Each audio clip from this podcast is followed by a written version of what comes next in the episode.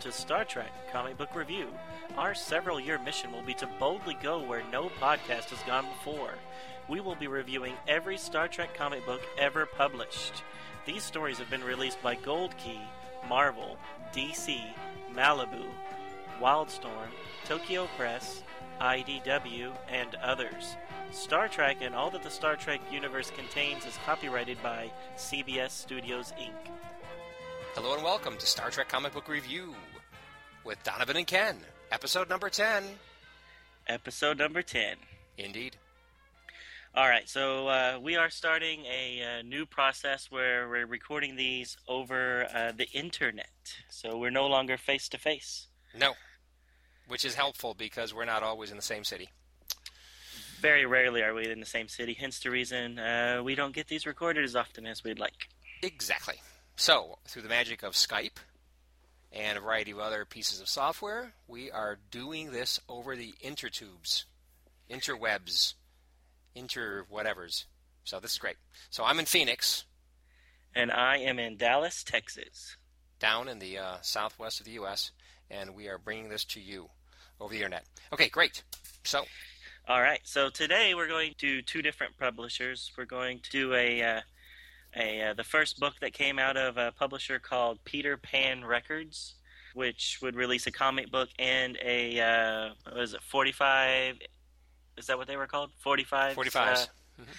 LP that would also play the uh, the comic book, so that little kids could uh, read along as uh, as somebody read it to them. quite the gimmick. Yeah, having the 45 come along with the comic. Why? Audiobooks are still popular even now. I mean, this I- came out in 1975. I know that, but uh, I, I think the I think the RPM record uh, was also meant to give uh, sound effects and things like that to help enhance the reading process, not replace it like your average audiobook. But I don't know.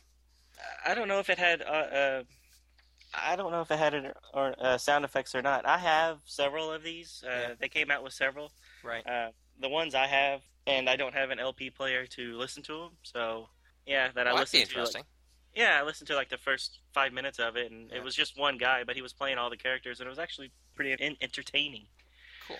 Well, as But- we'll see, there's a little critter in here that uh, puts out some sound waves, which affects the crew, and I just wondered if they attempted to do anything with that uh, that sound.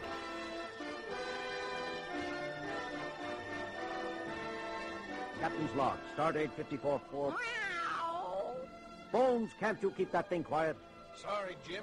Doesn't like a cage. Um, and then we're going to jump to uh, two stories that came out of the third Star Trek, the manga series, uh, released by Tokyo Pop.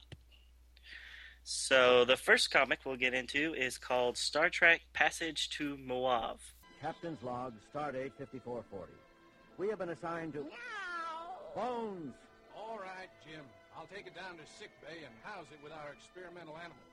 Just remember, I was prepared to treat an ambassador, not to babysit an ill-tempered tabby. I understand, Bones. We're all upset about it. All right, so let's go ahead and get into the synopsis. It's called The Passage to Moav. Uh, and on the book itself, it says that it's Power Records, but uh, later publishing says that it's Peter Pan Records. So uh, that's the, the name of the publisher. Came out in 1975. I don't know when, uh, what month. All right, so it starts off with uh, the uh, on board the bridge of the Enterprise. Kirk is attempting to record his captain's log when he is interrupted by the meowing of a small caged animal. Uh, later, this is identified as a waul. W A U L. All right, Kirk orders McCoy to take the animal off the bridge, and Kirk is able to finish his recording. And uh, this acts as a way to inform the reader as to what's going on. So, the Enterprise has been ordered to transport the waul uh, for an ambassador uh, to the planet of Moav, which is trying to enter the Federation uh, but hasn't quite uh, succeeded yet. Kirk checks with Sulu on the ETA and is informed that it'll be slightly over two weeks until they get to Moav. Uh, Kirk and Spock grumble about this assignment. Seems like they were planning to transport an ambassador himself, but then found out it was a pet. Uh, McCoy intercoms and says that uh, the waul has escaped and that uh, Yeoman Prentice uh, was injured Uh, they suspect that the waul is hiding somewhere on the ship. Uh, Kirk orders the crew to try to capture it without harming it, uh, and then Uhura makes this announcement uh, shipwide. All right, so meanwhile, Spock uh, meets up with Prentice and McCoy, and Spock starts to explain how he's going to be careful when he starts meowing mid sentence. McCoy asks him about it, and he tries to deny it, but he continues to do so as uh, Spock leaves, McCoy tries to confirm with Prentice that he heard the, the same thing, and then Prentice starts uh, meowing as well. So McCoy is soon uh, meowing himself, and uh, and then it seemed like now they could understand that each one of them is doing it. So aboard the bridge, Uhura informs the captain that she is getting some strange reports of fighting uh, near sick bay, and that the reports are coming in uh, filled with cat sounds. Um, she piped the intercom over to uh, Kirk so he can hear it, and he orders to continue to monitor and inform security. Uh, just then, Spock arrives on the bridge in a tattered uniform. He tells Kirk that uh, they had the creature cornered, but when he was flooded with intense emotions of fear and panic. Uh, the crew members started to lash out and fight with each other. Spock uh, then starts to meow again. Uh, the meowing Spock's uh, excuse me, the meowing Spock surprises Kirk, and then McCoy calls in telling him that sickbay is full of crewmen with injuries and are acting very violently, that they're having to be sedated. Uh, and then he starts with the cat noises as well, and informs the captain that everyone is having some some the same type of panic attacks that Spock was just describing. Uh, Spock concludes that it is uh, caused by the waul, that he's uh, somehow telepathically projecting this. Uh, the more frightened the waul gets, the, the worse the crew is going to be behaving. So, based on the Spock suggestion, Kirk contacts the waul's owner on Muav and basically accuses him of planning this whole attack on the Enterprise. So the ambassador denies it and is very offended that he's being accused of this. Uh, Kirk tells, or he tells Kirk that uh, he, the only way of capturing the the creature is to shoot it from at least 300 meters, which is not an option here on the ship.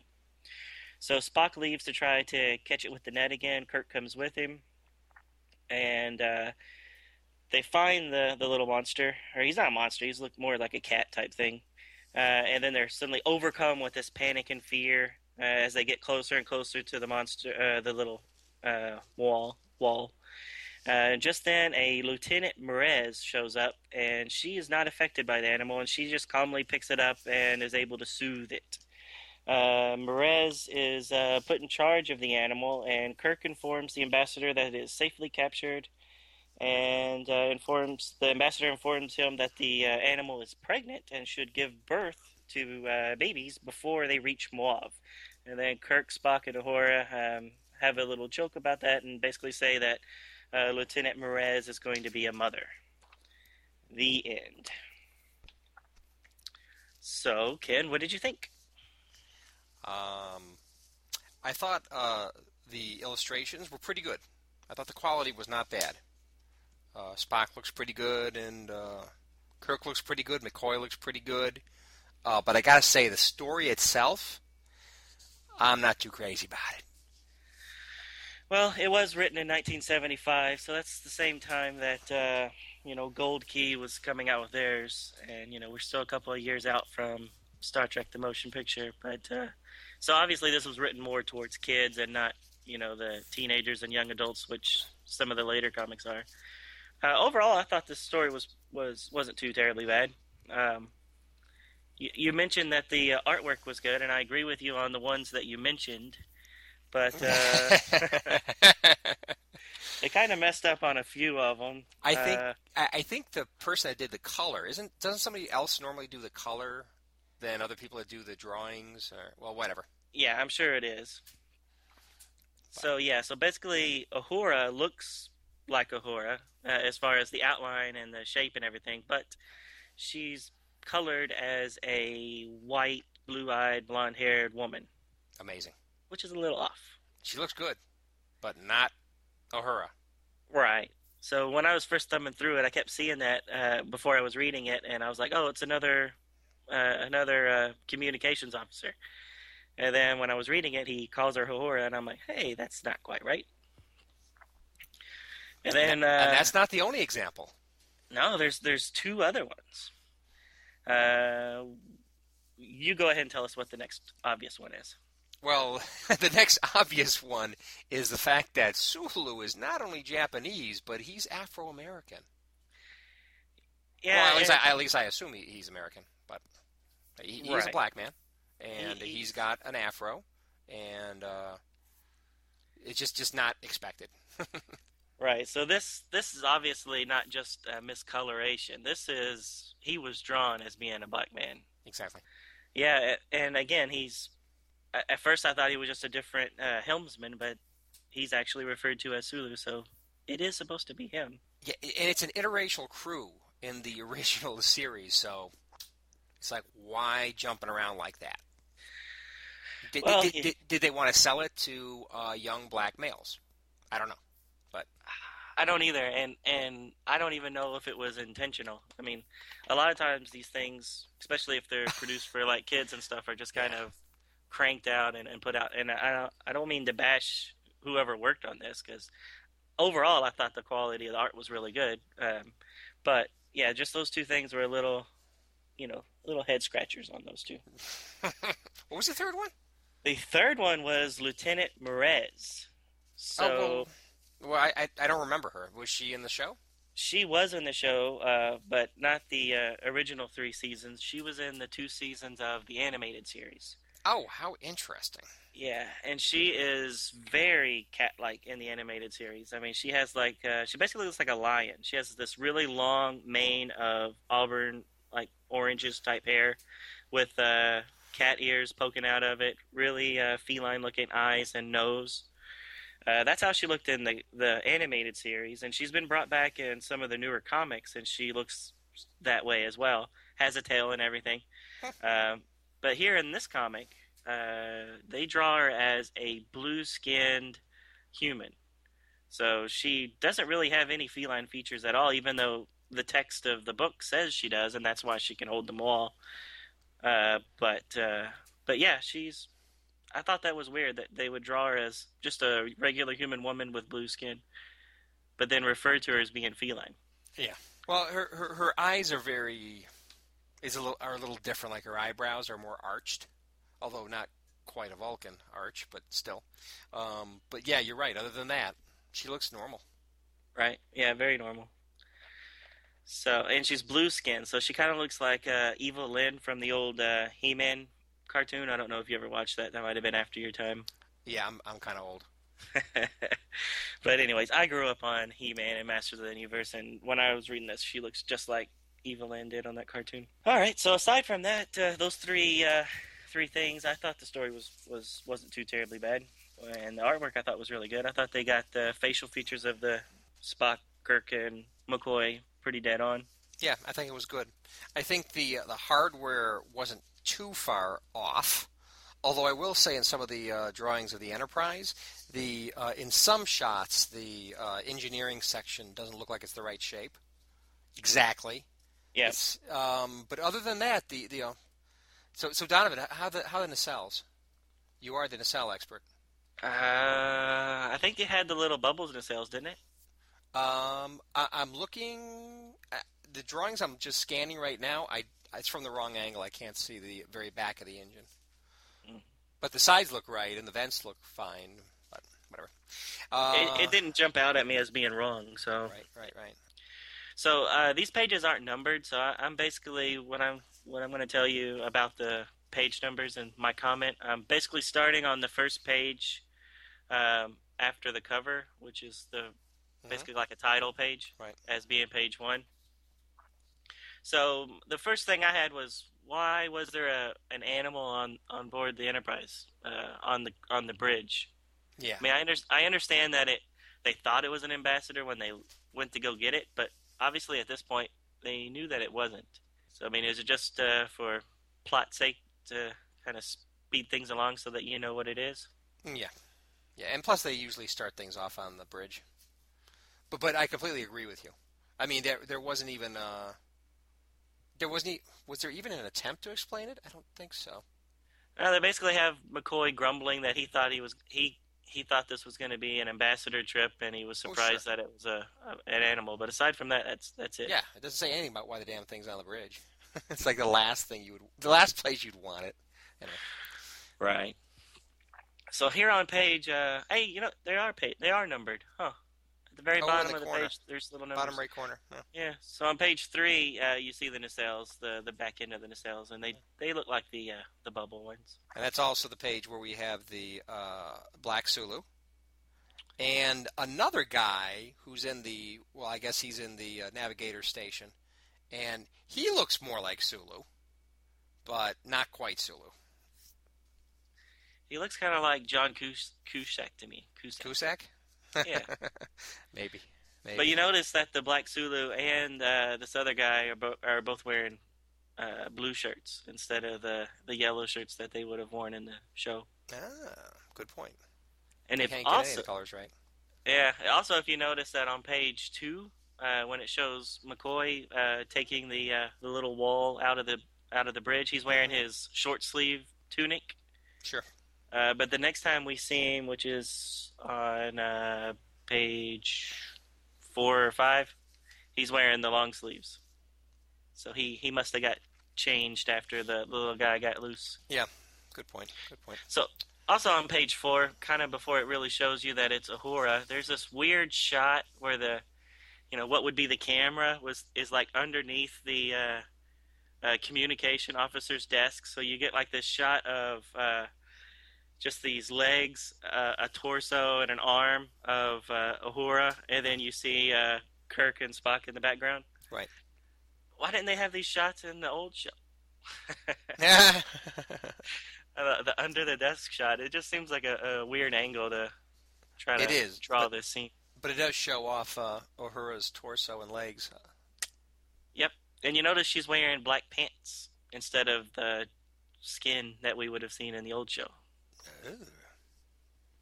So I guess I guess just having uh, bare legs was too risque for a children's book. There you go. All right, so uh, I don't really. Although I must say, especially when you see, well, we'll get to later pages where we're seeing the um, cat-like crewman, and uh, there's a lot of cleavage going on. Yeah, we'll, there is. we'll, we'll get to that. I just want to uh, real quick about the little guy, the the waul. Mhm. If you look at my notes, I sent you a couple of pictures of critters that looked very similar to this that Marvel Comics uh, produced for two of their uh, like expanded universe type series for other science fiction uh, franchises. So the first one was uh, there's a character that they did for the Doctor Who comic book series called a Meep, and he looks exactly like this little guy, except he's like fatter. So he looks like a little round ball, but he has like the same type of head. Hmm. And ears. Yeah. And then uh, the next one was when uh, Marvel was doing the Star Wars comics, and they came out with a little thing called Hoojibs, H O O J I B S. And they too look just like this little guy, uh, except they have like this little weird antenna thing that comes right out of the forehead. Hmm. But aside from that, it looks exactly like this little uh, uh, this little critter. Hmm. So, uh, and then all the Marvel um little advertisements throughout this uh, throughout this comic made me kept making me wonder if this was some sort of Marvel comic that was adapted to uh, for the book or something, or some sort of Tie-in. you know yeah offshoot of Marvel or something like that. I don't Right. know. Who knows? I just thought they looked a lot alike. All right, so uh, overall, you you didn't care for the story about the little critter uh, taking over the Enterprise, or with the, Yeah. with the feelings. The the little pet cat that was able to influence uh, the crew to the point that there was uh, uh, peril to the crew. I, I, I didn't like that. I, I just I, I just hate that kind of stuff.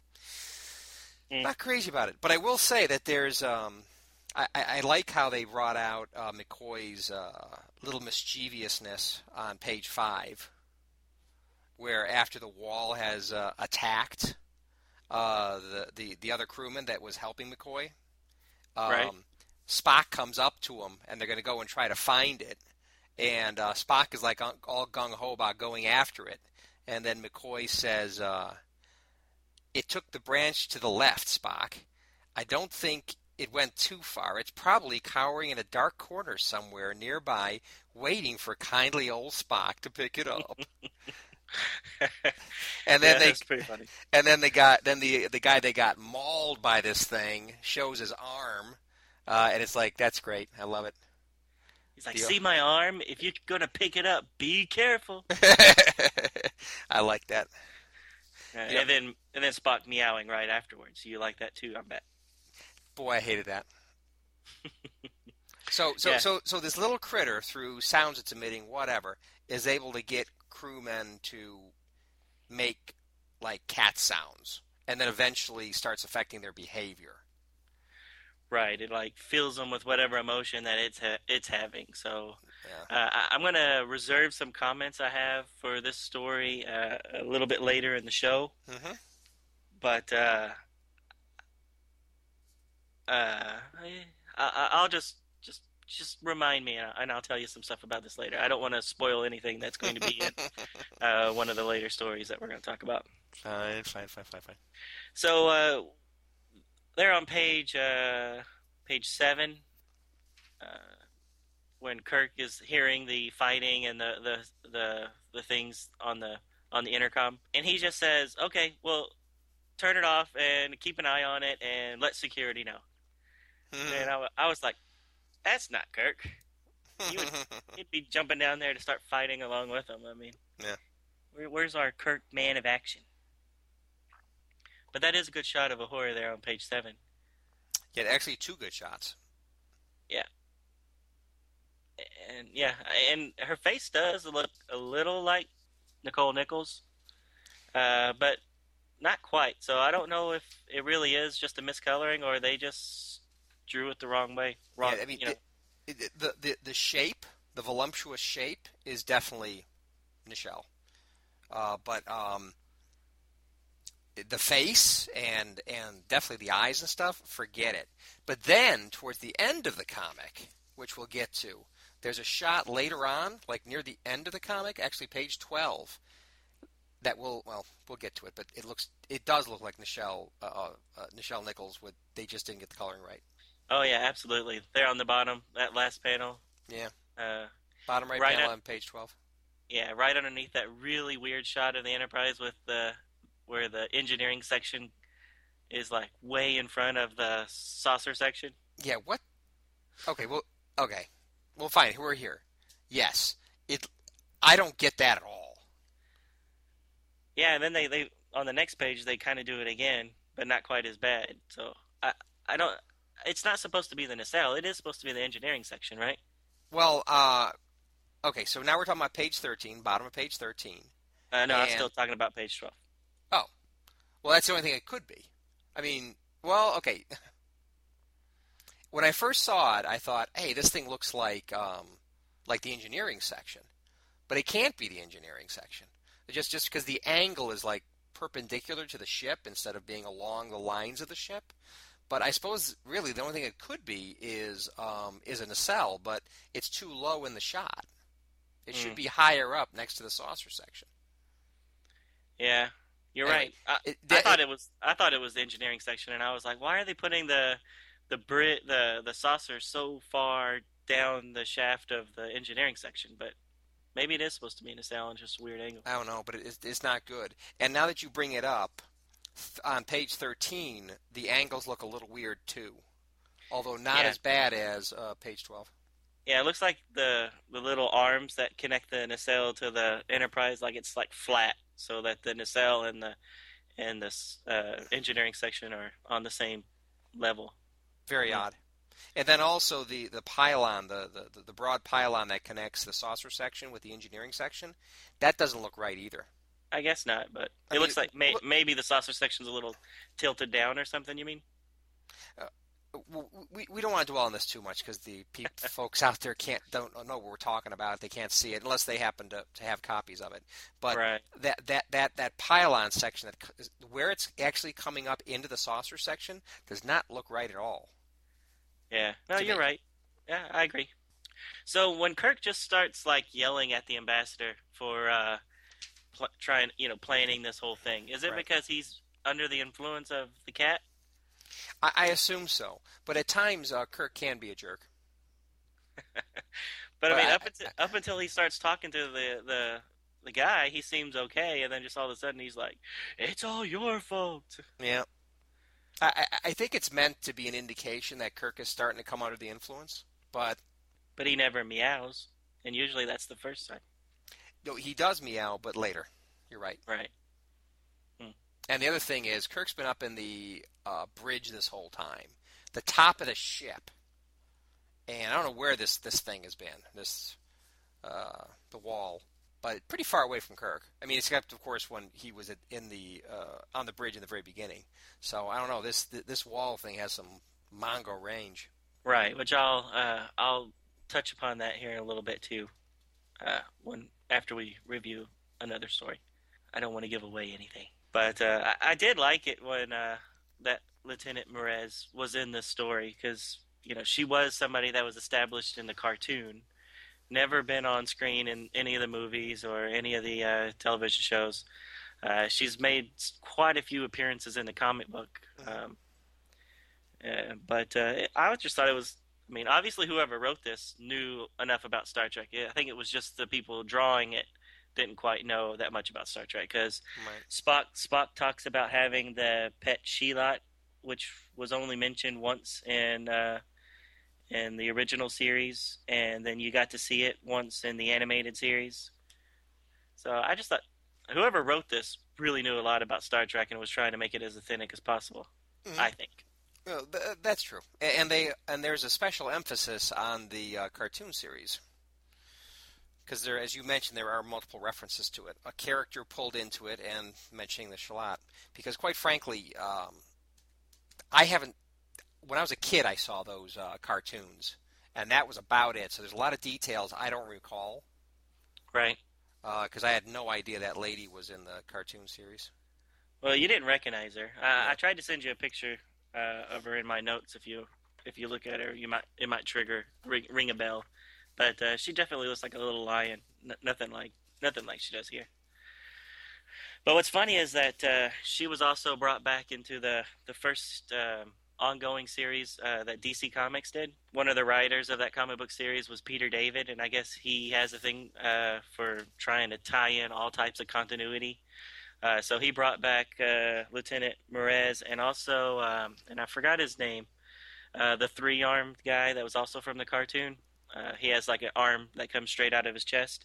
So he brought these two back into like the uh, movie type timeline, and and I thought they worked pretty well in that comic book series. And then when when that series got rebooted, they were just gone. And I think I think they've been brought back into the New Frontier uh, novel series that Peter David wrote. Right. Uh, but aside from that, I don't think I can't think of too many other appearances they've had. So again, I was really happy to see that, um, even though she didn't look anything like what she was supposed to. All right. The only other thing I have, um, and then I'll let you finish up what you have, is I didn't really care for the joke at the end when they were talking about how Lieutenant M'Ress is going to be a, a mother. Just because she happens to be feline and, and the waul is also feline. Uh, I thought that was a little uh, specious, if you uh, if you will. Yeah. I don't know. Is that a word? I don't know. I've never heard it before. It could be. Well, I mean, what would you call it if uh, if you're making fun of somebody else's species? So I, I I just wondered if if it was a telepathic monkey taking over the Enterprise, does that mean that Kirk could have walked up to it and and buddied up with it without any problem? I guess we'll find out. All right. Foreshadowing. Anyways, Close enough. Yeah, so I just wanted to uh, comment, just throw a few things out there. Is I, I do like at the end of the story where um, where the ambassador is recognizing uh, the fact that the Federation is a diverse uh, organization and that there's strength in diversity, and that if this uh, this particular crewman wasn't on board, uh, they would have been in real trouble. Um, so I do kind of like the um, the thing where they underscore the diversity end of it. So that was good, and um, uh, I, I'm somehow moved at the end of the, the, the story where they're making the motherhood joke. So Kirk makes the motherhood joke, and then uh, Spock says, "No, Captain," and then Uhura's sitting there and goes, "Meow." It's like, yeah, Uhura, yeah. Exactly. It's you pretty kidding funny. you? So I like that part of it.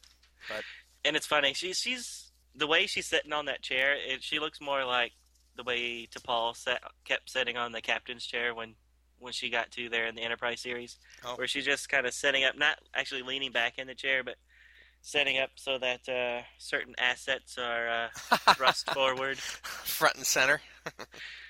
And I don't remember her sitting like that in the TV show, but they didn't spend a lot of time on wide angle shots like that where you got to see her whole body. Yeah.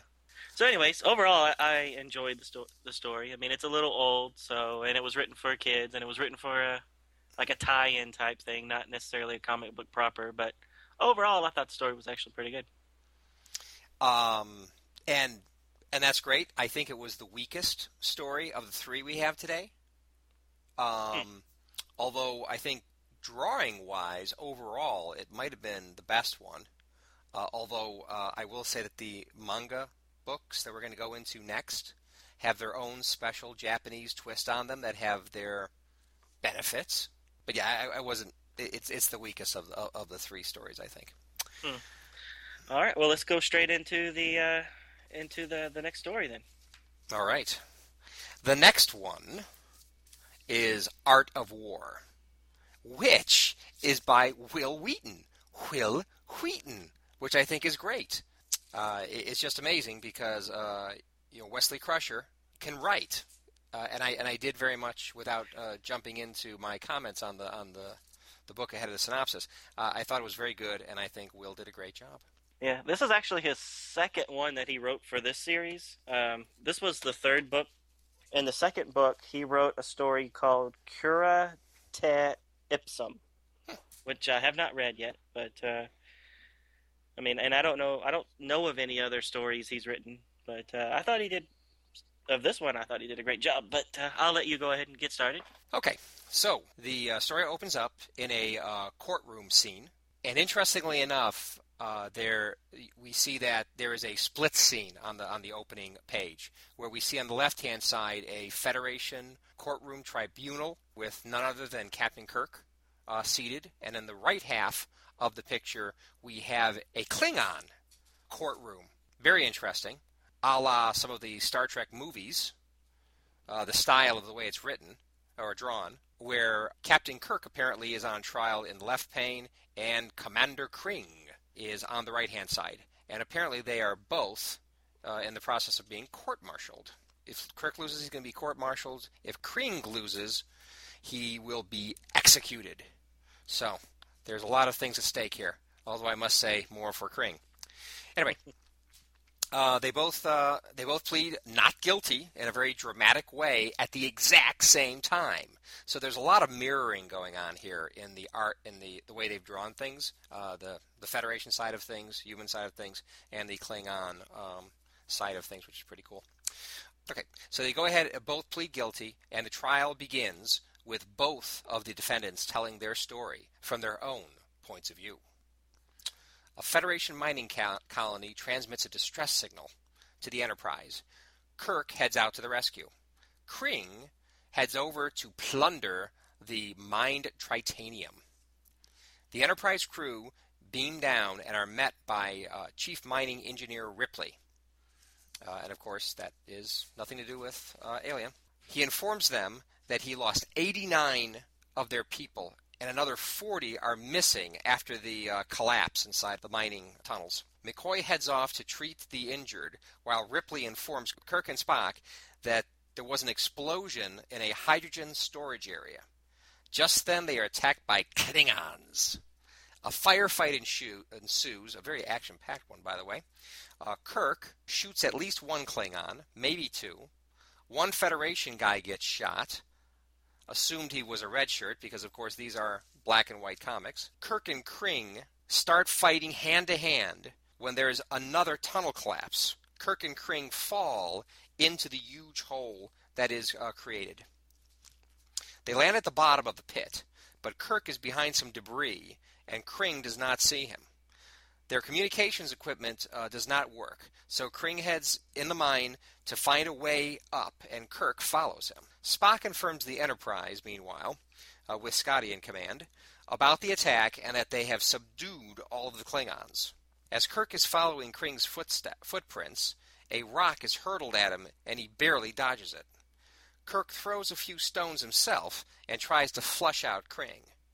After a time, he gives up and continues to follow with a mining axe as a weapon. Kirk finds Kring in a lower section of the mine, then starts to climb down. Kring is attacked by a few uh, thrown axe handles at him and is hit once. Kirk comes down and confronts him with the axe that when they are both attacked by thrown rocks. Now they know it was something else attacking them with the stones and axe handles. It turns out it is a Juru, who are known for infesting mine, mining colonies and are very formidable enemies. And indeed, this thing looks uh, pretty nasty. Looks uh, like something right out of a nightmare. Kirk attacks it, and when Juru looks about to, to win, Kring attacks, and they are able to kill it. And actually, it's Kring that kills it, uh, with Kirk uh, distracting him. Kring then starts to attack Kirk again in a surprise move when the ground collapses and Kring falls in. Kirk is able to grab him and pull him up to safety against Kring's calls to not be saved. They have to end up working together to build a bridge over the chasm that has hundreds of Juru eggs that are starting to hatch. All of this is near the hydrogen, so they assume that the Juru was the cause of the explosion all along. On the way to the surface, Kirk quotes Art of War, uh, which or The Art of War, which is a, a very old novel or a writing, not a novel. Know thy enemy and know thyself. You need not fear the outcome of a thousand bat- battles. Kring admits that it is rare human wisdom and that Klingons have similar philosophers. Kirk allows the Klingon to leave despite Spock's objections. Kring agrees to leave despite being accused of being a coward by his crew. The outcome of the two trials is that Kirk is cleared, and they hope that this is the first step of building a lasting relationship with the Klingons. Kring is accused of being a liar and coward, and in the end is executed. The last shot is of Kirk in bed on the left, and Kring in a coffin on the right, with Kirk saying that he hopes the symbolism of the bridge they built together is not lost on Kring. The end. Okay. So, um, there's a lot of subtlety in the um, in the book that's uh, hard to get across unless you see the pictures and there, you know, more time is spent on some of the subtle uh, subtle things that are going on, uh, especially during the trial. But um, I thought it was pretty good. I mean, there was good action. Uh, there was good conflict. Always good to see uh, you know, Kirk fighting Klingons. One of my favorite things about um, Star Trek uh, Three, um, and it had some. The story had some meat to it. Uh, I, I uh, anyway, so I like I like the uh, the fact that uh, Kring was trying to defend himself, talking about how he really did uh, uphold um, the Klingon uh, tradition of being indebted to people that save your life, um, and how basically through politics, the politics of his underlings on the ship wanting to take over the ship uh, as commander uh, and first officer, uh, and of the politician slash uh, prosecuting attorney. Uh, Klingon prosecuting attorney that were basically all finding him guilty not because of what he did, but because of the benefits that they would gain from it. I, I thought it was great. Loved it. No, I agree. I thought it was really good, and I Wesley, even like the. Job. I, re- I really liked the uh, the artwork. I thought it really worked for the story. Uh, like you said, the the monster looked really cool. He had like what three or four eyes. He looked he looked really hideous. Yeah. And uh, you know when you see Kirk and stuff, uh, when you see Kirk and them fighting, it just I thought the action was really uh, you could really feel the action just by these simple little drawings because um, they're all there's no color they're all pretty uh, you know just you know just line drawings really uh, there's not a lot of shading going on and yet it just really puts you into the the, the moment, and uh, I thought it worked really well. Yeah, and especially those action scenes uh, showing hyper action. Uh, that is very much in the manga style, and I think they use that very well. I, I will say that I'm not crazy about. I mean, the, the, the Kirk drawing looks nothing like William Shatner. No. So that's there. But on the other hand, uh, during the fight and during the fall and everything, uh, Kirk's shirt is ripped a lot.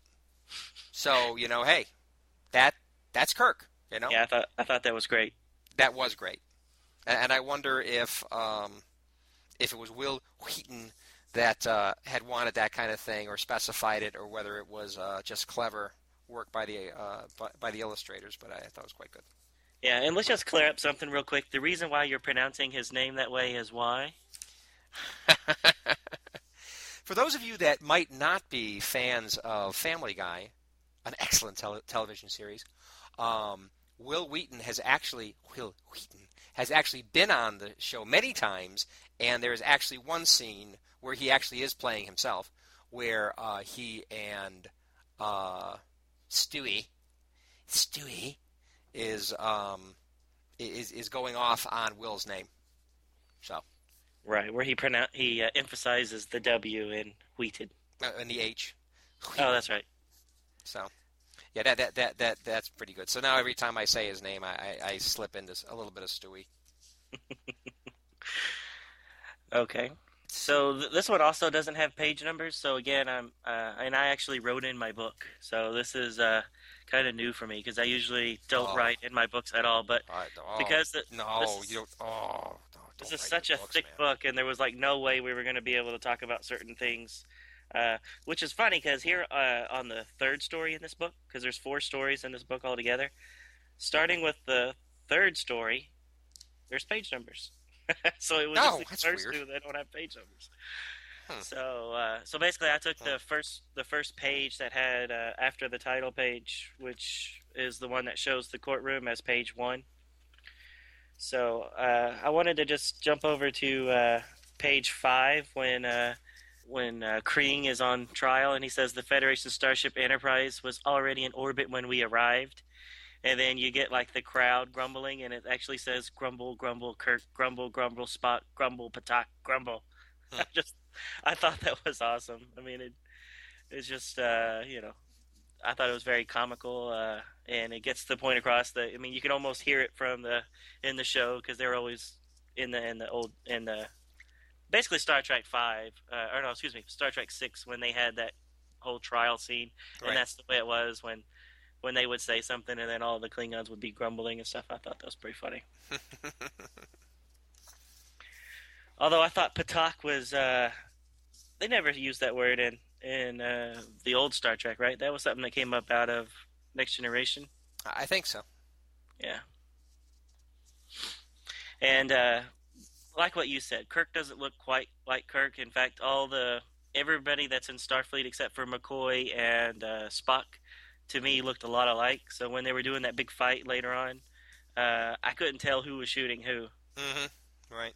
So I think it was Kirk shooting that guy, uh, maybe even Kirk shooting two guys, but I couldn't tell. It could have just been a red shirt. Who knows? The one that got killed. Yeah, exactly. It's hard to tell.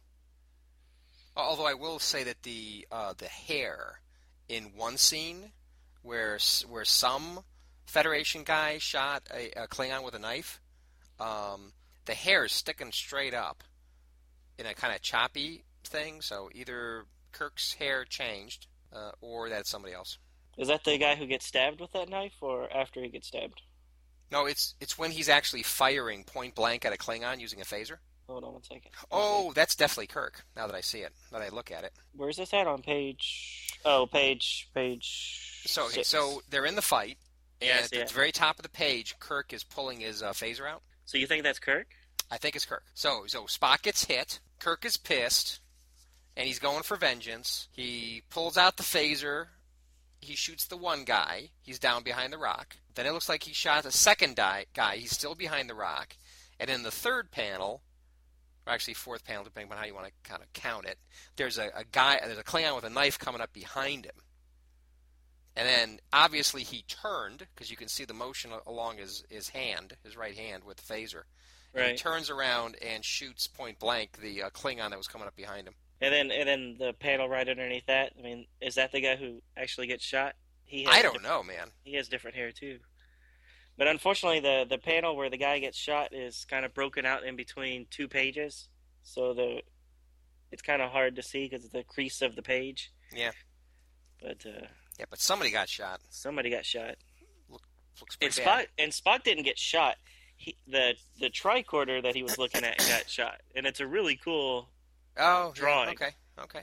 that he's there checking out. He's using his tricorder, and then suddenly the Klingons uh, sneak attack and they shoot him, and it just blows this tricorder up in his hand. He's lucky And the they- tricorder blew up, and not him. Exactly. But it's I thought it was a pretty cool drawing, and they actually show it twice from two different points of view. One from Kirk's telling, and one from Kring's telling, which again I thought lended well to the to the type of story that we're getting. Basically, like a he said, she said type thing. Right. I think the weapons look good. The Klingon The- disruptors are drawn Yes. well, and so are the Federation phasers. I agree, Very and I good. like that the the real close up where it shows that they're shooting at each other at the same time. Yeah. And then later on, when on uh, page ten, when the when they actually fall into the cave in, and you still you see Kring still shooting at him as they fall. I thought that was a pretty cool shot. Right, right, right. And luckily, uh, Kirk had fallen below the uh, disruptor blast. Yeah, because it's going like right over his uh, shoulder. Right. Maybe that's why his shirt got ripped, because somehow that uh, No. phaser energy uh, singed off the the seam. Uh, It it ripped because he's Kirk. Exactly. And Kirk, you know. So you just think of Sigourney Weaver saying, uh, "Does that help?" Then she say that to Tim Allen when he rips off his shirt there, and uh. An excellent movie, by the way. oh no no no! It was when he was doing the little roll thing, and they were just walking right beside him. Where Yeah. like, does that help? Yeah, it's a great movie. That is a great movie. Obviously made by people that were true fans of the series. As I think this was. I mean, obviously Wil Wheaton wrote it, uh, but I think the the people who drew this uh, were fans of the series too. Now, when I first got this, I thought it was something that was actually released in Japan, uh, but in doing a little bit of research, uh, it's actually an American-made uh, company that makes things in the Japanese style. Oh, that's interesting. Yeah, because I lived in Japan for uh, two years, and I mean, it wasn't uncommon to see stuff in magazines and this type of artwork for, you know, American franchises. I don't ever remember seeing like a Star Trek comic book, Mhm. but I do remember seeing like Star Wars comic books and other type of uh, kind of like pinup type things, where they showed, you know, scenes or something from various franchises like. Um, uh, Matrix and stuff was coming out. The two Matrix sequels came out while I was there, so I saw a lot of that. That was actually produced for the Japanese audience, which I thought this was part of that, but it's not. That that is interesting because I thought this was a Japanese audience too. Because of course it does have a lot. It does have some Japanese writing in it, but Yeah, what? Not in this first story. In the second story, a lot of the sound effects and stuff were actually written in Japanese. But we'll get Oh. to that in the next story. But all this is written in English. well, actually, I'm talking about on the cover under Yeah. Uchu. There, there's Yeah. some Japanese uh, characters there, and then on the uh, first page coming in again t- on the title page, Right. Yeah. They- and they- Uchu. yeah, Uchu is actually the name of this book, and it means space. Cool. Yeah, I didn't know what that was. I, was that a number like it like Ocho? But uh, I see in your notes you say it's space. That's pretty cool. Yeah, and like I said, this is the third book. So the the other two books, uh, I don't have. Well, I have the titles right here. So, but we'll go into them when we review those. But I think one of them means like uh, Final Frontier, and I forgot what the other one means. Appropriate titles. Yep, very. So uh, I I don't really have a lot to say about this one. Uh, No. I was a little confused why Kirk was carrying around the axe. I mean, was he wearing using it as a weapon, or was he really hurt and he was kind of using it as a cane? Uh, I, I think his initial thing was weapon. Right, but they're here on page 20 when he first gets up from behind the rock after Yeah. he throws those couple of rocks. Yep. Uh, it looks like he's kind of leaning on it, like Yep. he's like see the little wiggle lines and stuff. So I was wondering, and his and his pants are a little ripped, so I thought maybe they were trying to imply that he was injured in some way. But he never acts hurt any any other time of the one that one page. Yeah, he's pretty spry everywhere else. But when he did grab the uh, axe, uh, X number of pages before, I think he was grabbing it for as a weapon. because he just got that big boulder thrown at him, and then he grabs that that uh, that axe, and he looks ready for action. Now, now that's interesting that um, the Jeru, which is obviously a formidable creature, is bothering with throwing sticks and uh, rocks. Well, they were keeping the tension up so that you kept thinking Oh. that Kirk was being attacked by Kring and Kring was being attacked by Kirk. I, I completely agree with uh, with the interesting uh, way it was presented, but I'm just saying, look at this thing. I mean, it's a big, nasty monster with big claws and everything. It's like, He looks like something that would be in the Men in Black show. yeah, He has like like almost like he has three eyes, a big gigantic mouth, uh, and then like dreadlock looking things coming off the head. right. He looks pretty cool. And then his body's kind of like a gremlin from the old Gremlin show because he has like a little tail. Smooth body looks like. But Uh, yeah. Yep, yep, yep. I think the uh, I think I like towards the end where uh, Kring is killed. I, I I like how they do it, and I think they drew it pretty cool. You know, the four guys with what appears to be like pain sticks or something Right. just come in from the four from four corners and just you know just electrocute him to death. That's right. And then he's like, "Today is a good day to die. Exactly. I die with honor."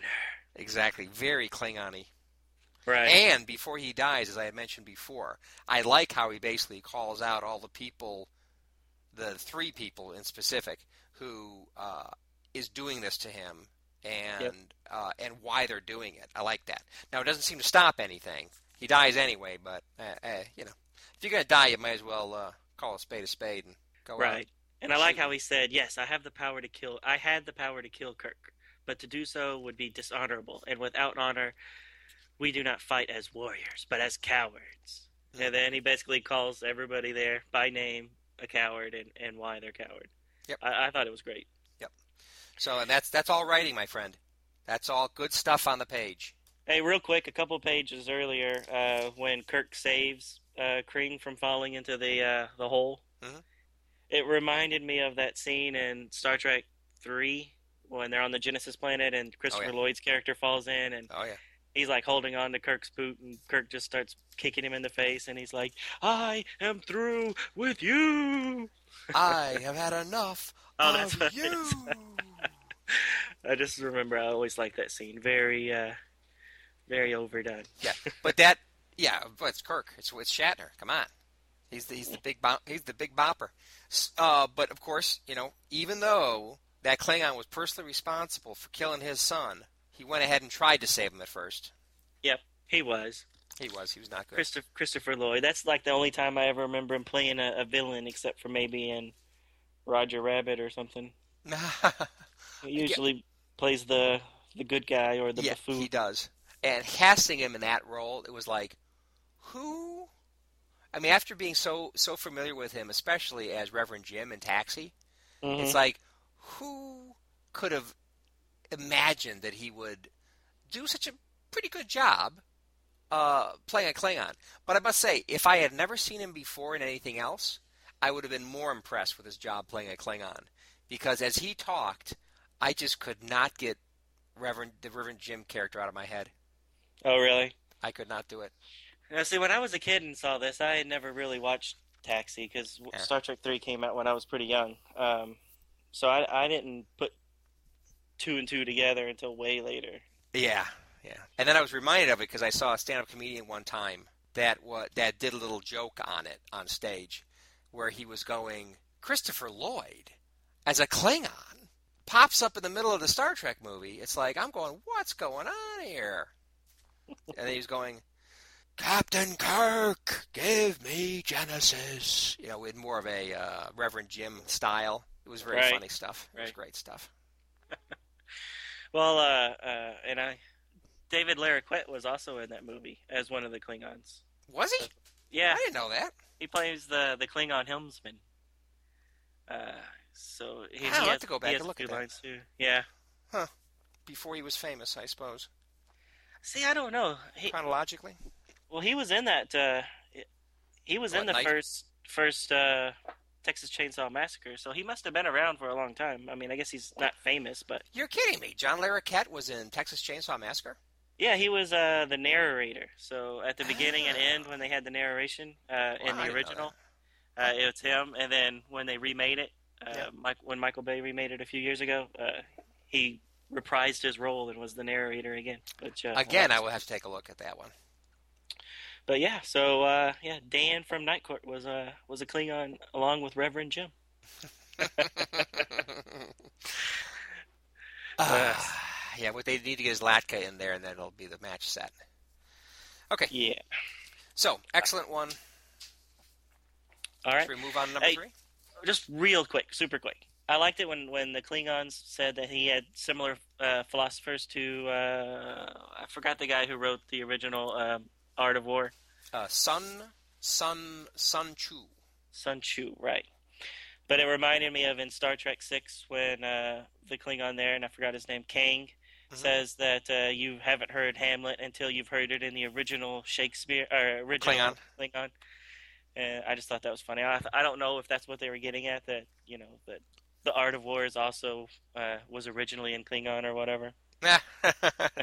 yeah, adopting all of the great. Uh, But uh, and, and this is something that I have had to look up in the past before we did this podcast because I didn't know where this came from. But a uh, the the saying uh, that that Khan attributes to the Klingons that says, um, "Revenge is a dish, dish best, best, served." served cold.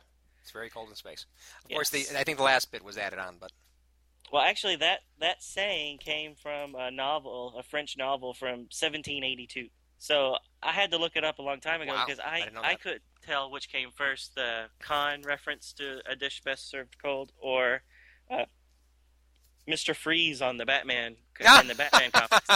He says it all the time. So I was Yeah. like, you know, I was like, it, did Khan? I mean, did they steal that from Mr. Freeze, or did Mr. Freeze just kind of start using that once that became uh, famous in the Star Trek movie? But oh no, neither one of them uh, originated it. It's from 1782. Ah, and I assume he didn't. Ha- the original version didn't have the space part. No, Good. it, it just said, uh, "Revenge is a dish, a dish best served cold." All right, so let's just go ahead and jump straight into the second chapter of the this this manga series, uh, and it's called Bandai, and it is written by another pretty famous Star Trek writer, uh, David Gerrold. Is Yes, that how you say his name? Yeah, I think And- so. And and it could also be pronounced. The, the title could be uh, Bandy. Bandy, Yeah. but I really don't know because they don't they don't give you a pronunciation key in these things. and there's a there's a toy company called Bandai, and it's spelt that way. It's a Japanese toy company, so I just assumed that's how you would pronounce it. Cool. But you're right; it could be Bandy. All right, so uh, David Gerrold is uh, most famous in Star Trek land for writing the the very famous episode, uh, "The Trouble with Tribbles," Yes. and uh, he also was one of the writers of at least the pilot of uh, Star Trek: The Next Generation. So I know that he he had some he did some work on that, and in fact he wrote the novelization uh, for the first movie or for the first uh, pilot. So when the novelization of Counter at Farpoint came out, he was the author of that. So Oh, I didn't know that. And another curious thing, kind of off subject, uh, the the alien race that's in uh, Encounter at Farpoint, the one that's capturing that, uh, big jellyfish thing, Right. they're called Bandi, B A N D I. Oh. Hmm.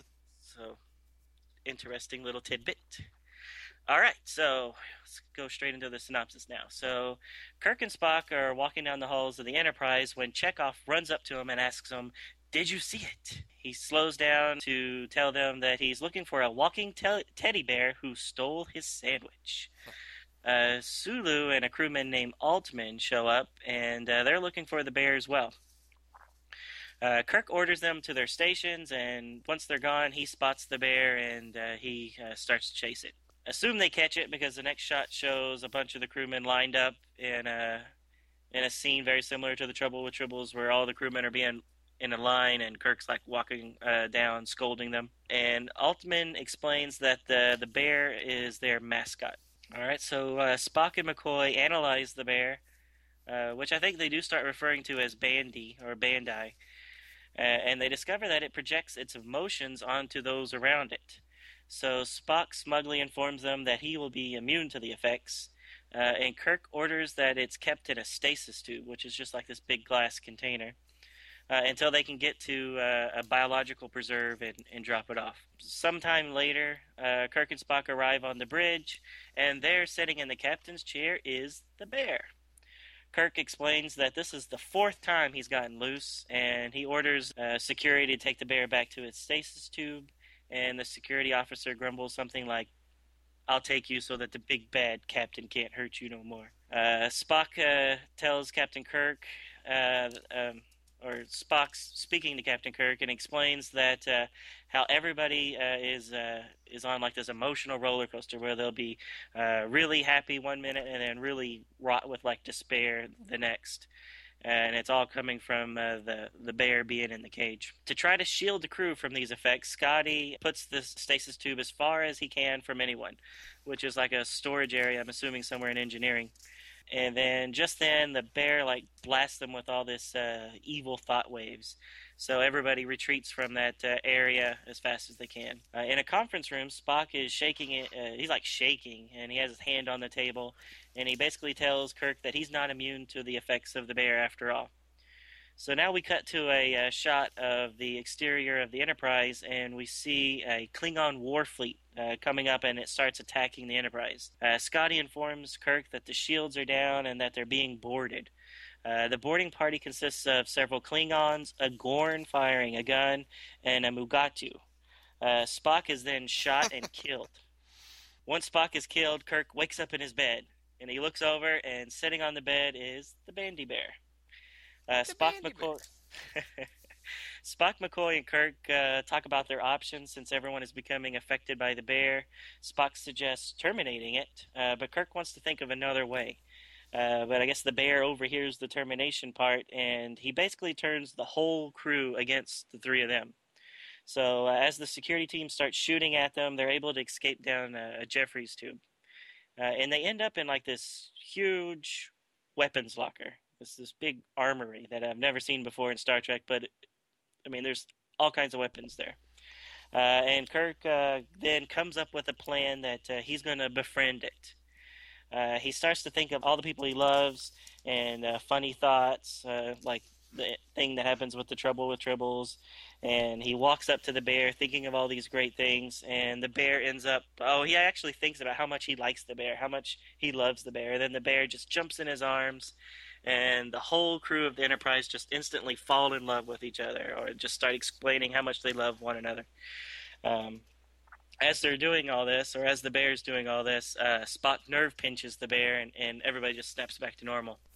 The bear basically is able to stay unconscious until they can get to the preserve, and that's the end. So, what'd you think? Um, I thought that there were parts of this story that was very funny. I thought the uh, humor in it was very good at points in time.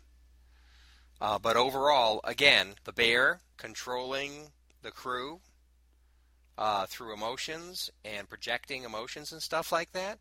Yeah. Doesn't it sound familiar? Have, I, have we have talked I, about have that? I heard that somewhere before? Hmm.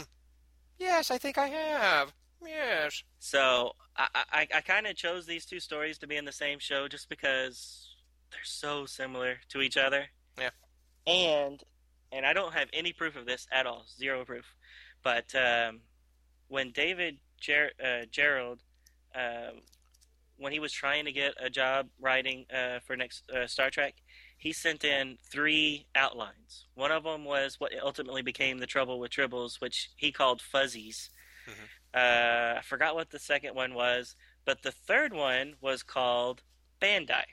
And basically, that story involved a cute little animal uh, controlling the Enterprise through its emotions and I don't know how far he got into it. Um, it's in a book called The Trouble with Tribbles The Birth, Sale, and Final Production of One Episode, that was released by Pocket Books. Uh, I've seen the book, I've held it in my hands, but I never bought it. But basically, it's written by David Gerrold, and it basically talks about how he got from you know sending in his outlines, getting rejected, then them calling him back later saying, you know what, this fuzzy story isn't too bad. We'll go ahead and make it. Mhm. But in that book is his original outline for all three of those stories, including the the Bandi book, Hmm. uh, which which he came up with that name by it being a cross between Bambi and Banshee. So. Oh. Uh, so maybe you're right. Maybe it is supposed to be pronounced Bandy. But anyway, so obviously this outline was somewhere out there uh, back in the '60s when that episode of Star Trek uh, Trouble with Tribbles came out. So I'm wondering if the people who made that Passage to Moauv comic had somehow seen that outline and adapted it to that comic book. Just lifted it for their own uses. Could be. As far as we know, because there's no credits on on uh, in that book at all. Maybe David Gerrold wrote it. It, that's possible, but he, you know, some authors like to recycle ideas. Well, I mean, he, he wrote a, a an outline, sent it in, it didn't get picked up, so he didn't get paid for it. So why not sell it to Peter Pan Records or whatever, and then get you know a paycheck out of uh, out of a story he wrote? I Sure. That or somebody must have read it and pretty much pillaged it for their own use. Yes. Ve- ve- Very, very close, the two stories. but yeah, so this one is definitely written by him, and uh, I thought it was I thought it was pretty good. It's definitely a comical one. So like Trouble with Tribbles, like Star Trek Four, going more for the the com- comedic aspect than serious space drama. Yeah, and and I think they hit the uh, nail on the head a few, uh, more than once in here. But then there's parts at the end where Kirk is like, you know, really huggy, feely, and it looks like he's getting ready to French kiss the doggone Bandi thing in one scene. It's like, it's a little over the top for me, but Yeah, the, the art style in this one is definitely more Pokemon type art style. Mhm. Uh, where that first story we wrote, we read, I was trying to think of a Japanese uh, cartoon series in a similar fashion, and I would think maybe like uh, I don't know if you ever watched it, but there was a show called Gatchaman, which was translated into uh, um, uh, Battle of the Planets here in the United States about these uh, these people. Oh, like Voltron, you know that kind of thing, Yeah, where it's right, the right. more serious looking anime style versus this, which is the more cartoony looking anime style. But anyways, I, I thought the story was pretty good. It, it's since it's so much like the other one uh, that we already reviewed. I don't really have a lot of things to talk about it. Uh, you know, but I I have a few things to say, just jumping around a little bit. sure. Um, I think when they showed the Gorn uh, with the Federation uh, phaser pistol, yeah. and one of the Klingons has a um, has a Federation phaser rifle, like from where where No Man has gone before. oh, really? I didn't notice that. Yeah, it's like, what what the heck's going on here? And then you find out it's like a dream thing. Okay, well that makes sense. The Mugatu there didn't throw something off. I Oh mean, yeah, well exactly. Yeah, the, the Mugatu especially.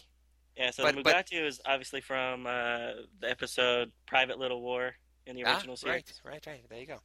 where he bites he bites Kirk with his Exactly. venomous bite or whatever. Exactly.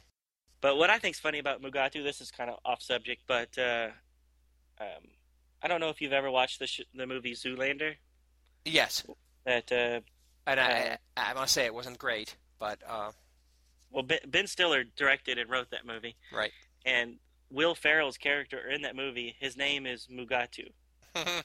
and he has white curly like wool like hair uh-huh. just like the Mugatu in Star Trek right. and there's this one shot in the movie which ironically enough was just on uh, yesterday so I watched a little bit of it uh, and I noticed that Will Ferrell's always wearing these like really woolly sweaters and things so he a lot of times he looks like the Mugatu from Star Trek That's great. And of course, I, I'm not sure about uh, Will Ferrell, but um, Ben Stiller's a big Star Trek fan. Yeah, exactly. He also wrote and directed uh, Cable Guy, which has that great scene where they're at medieval times and uh, And, uh, yeah, that's great. Yeah. Yeah, Jim Carrey's at his best when he does Star Trek references. Did you see the? Uh, I think it was the the second Ace Ventura movie when he's on the plane flying to uh, Africa, where where there's a scene where he's in in, uh, in the plane, and he looks out the window and says to the person next to him, "There's a man on the plane on the wing," doing just a great. Yeah, so I, I did I messed it up, but you get the idea. So from was, from the Twilight Zone episode exactly Shatner was was in. famously in, and John Lithgow could only pale in comparison in the big screen remake of it. I thought he did a pretty good job, John Lithgow. Oh come on! I mean, compared to, to Shatner, ah, yeah, no, he, he did do it. He did actually the uh, the movie one I thought was a lot better, even though I, I thought I thought the uh, the Gremlin was much better. Yeah, he looked And, and cool. when the window opened up on the plane, which was totally unlikely, and and, and stuck his hand on Lithgow's face, and looked like he was going to rip his hat off, and instead he goes ah, ah, ah, with his finger. That was great. I love that. yeah, and I don't remember that being in the original Twilight Zone. I thought he just he just goes crazy there in He- his seat, and He just goes crazy. Yeah, And then you see the ripped up uh, metal.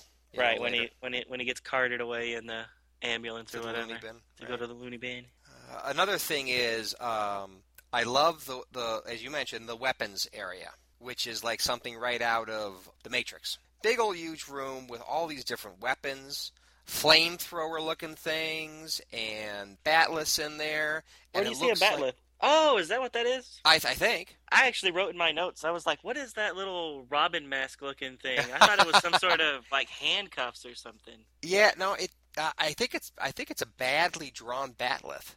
Well, it's it's in the background, so they didn't put a lot of detail on it. But No, yeah, it no. might be a bat'leth now that I look at it. And what else is there worth? Uh, I Well, mean, there's like shields and stuff there on uh, underneath the bat'leth. There's like Yeah, there's, I'm not sure what that's about. Like Greek type shields, those little round ones. I don't get that. And then the uh, the jellyfish looking things above the shields. I don't know what that is. Maybe it's like some kind of armor. I don't know. I But I- don't know. And then on the right, there's uh, like some kind of M16s with grenade launchers. Uh, maybe a little a la um, aliens. I don't know. Yeah, it looks like the pulse rifles from Aliens. And uh, And then there's like some missiles just yeah, just sitting there because you know, you, you, there's frequent that you need a missile. You know, just in case somebody tries to take over the ship. which doesn't look anything like the photon torpedo slash coffin that we know they look like. Exactly. So anyway. Interesting. Uh, somebody But- went wacko with it with this particular drawing. Right, but and when I first saw that, I rolled my eyes and I was like, "There's not a big arsenal like that in the Enterprise." And then I thought about it. I was like, "Well, all those people get guns when they go down the planet, so that has to be stored somewhere. So it it is very feasible that this would be there." And there have been episodes when they've referred to the armory. I think it was in the the infamous third year of the original Star Trek series, and I don't remember the name of the uh, the episode. But again, the Enterprise is getting taken over, and they talk about making it to the armory. Although I don't remember them actually. I think I think when they got into it, it was a very unimpressive place, nothing like this, and they just got a few hand phasers. Yeah, I don't remember that at all. All right, the only the last thing I have to say about this is they're on page 38, which is the page where the top the top panel shows the Enterprise and all the little hearts and stuff floating around it. Right. And then the the two panels right underneath that show um, uh, the first one shows Uhura talking to Sulu, and she says, "Mr. Sulu, have I told you how much I love you?" And he says, "I love you too." And then right- And right next to that is a picture of Scotty and Chekov. And Scotty says, "Mr. Chekov, you're like a son to me." And then Chekov is saying, "Mr. Scott, you're as good as a real Russian." That underneath that, McCoy's talking to Spock, and he's like, "Spock, do you know how much I respect you and admire you?" and then and then Spock looks so dismayed at that Yeah. at McCoy saying that to him. And then Spock just nerve pinches the bear, and everybody snaps back to normal. And they're like, "What the hell was that about?" yeah, I thought I thought that was a funny part where where where Spock basically pulls an Indiana Jones and just says, "Screw this stuff," and just pff, net Yeah. pinch, just ends it. But what I wish they would have done on these these top two panels, I wish they would have had Uhura talking to Scotty, Mm-hmm. so that she could Mhm. tell Scotty how much she loves him. 'cause Uh-huh. they they play with that in uh, Star Trek Five. Yep. And then you know that would free up Sulu so that he could tell Chekov how much he loved him. So, anyways, I, I just, I mean, that was obviously the most cartoony when when you had all these little hearts and stuff spewing out of everybody. Yes, uh, luckily we're not diabetic because it was getting pretty thick with the sugary sweetness that was coming thought- off the page. it worked well. I mean, it worked well. I mean, for what they were trying to tell. I mean, they're telling a story about a bear that was so happy that Kirk loved him that he his love infused the whole ship, and I don't know. It, it works for the story. I thought. Yeah, it, it, was funny. And then at the end, for their little moment of humor, uh, they got McCoy saying uh, on the bridge, uh, "So tell us, Spock, what did it feel like to be the target of so much love?" And then uh, Spock says, "It was embarrassing." And then Kirk says, "I didn't say anything, did I?" So I kind of like that. That, that. I like that joke. Yeah, And we the- didn't we didn't say what he said, but right before he does the nerve pinch, Kirk's actually saying, "Spock, have I ever told you how much I care about you?" and then and then then after Kirk says, "I didn't say anything, did I?" And then uh, Spock says, "Nothing. I'll repeat, Captain." Yeah, I thought that was that was great. Straight from the show. I mean, the show was always having those little jokes at the end. Yeah, exactly. So here, Uh, I think the joke works about, you know, I didn't say anything embarrassing, did I? Whereas in that first story, where the the the waul was the one taking over the ship, uh, I didn't like the joke about M'Ress being a mother just because she's feline, and so is the cat that's actually having the babies. It's just, it was just, that wasn't a funny joke to me, but this one I do think was pretty funny.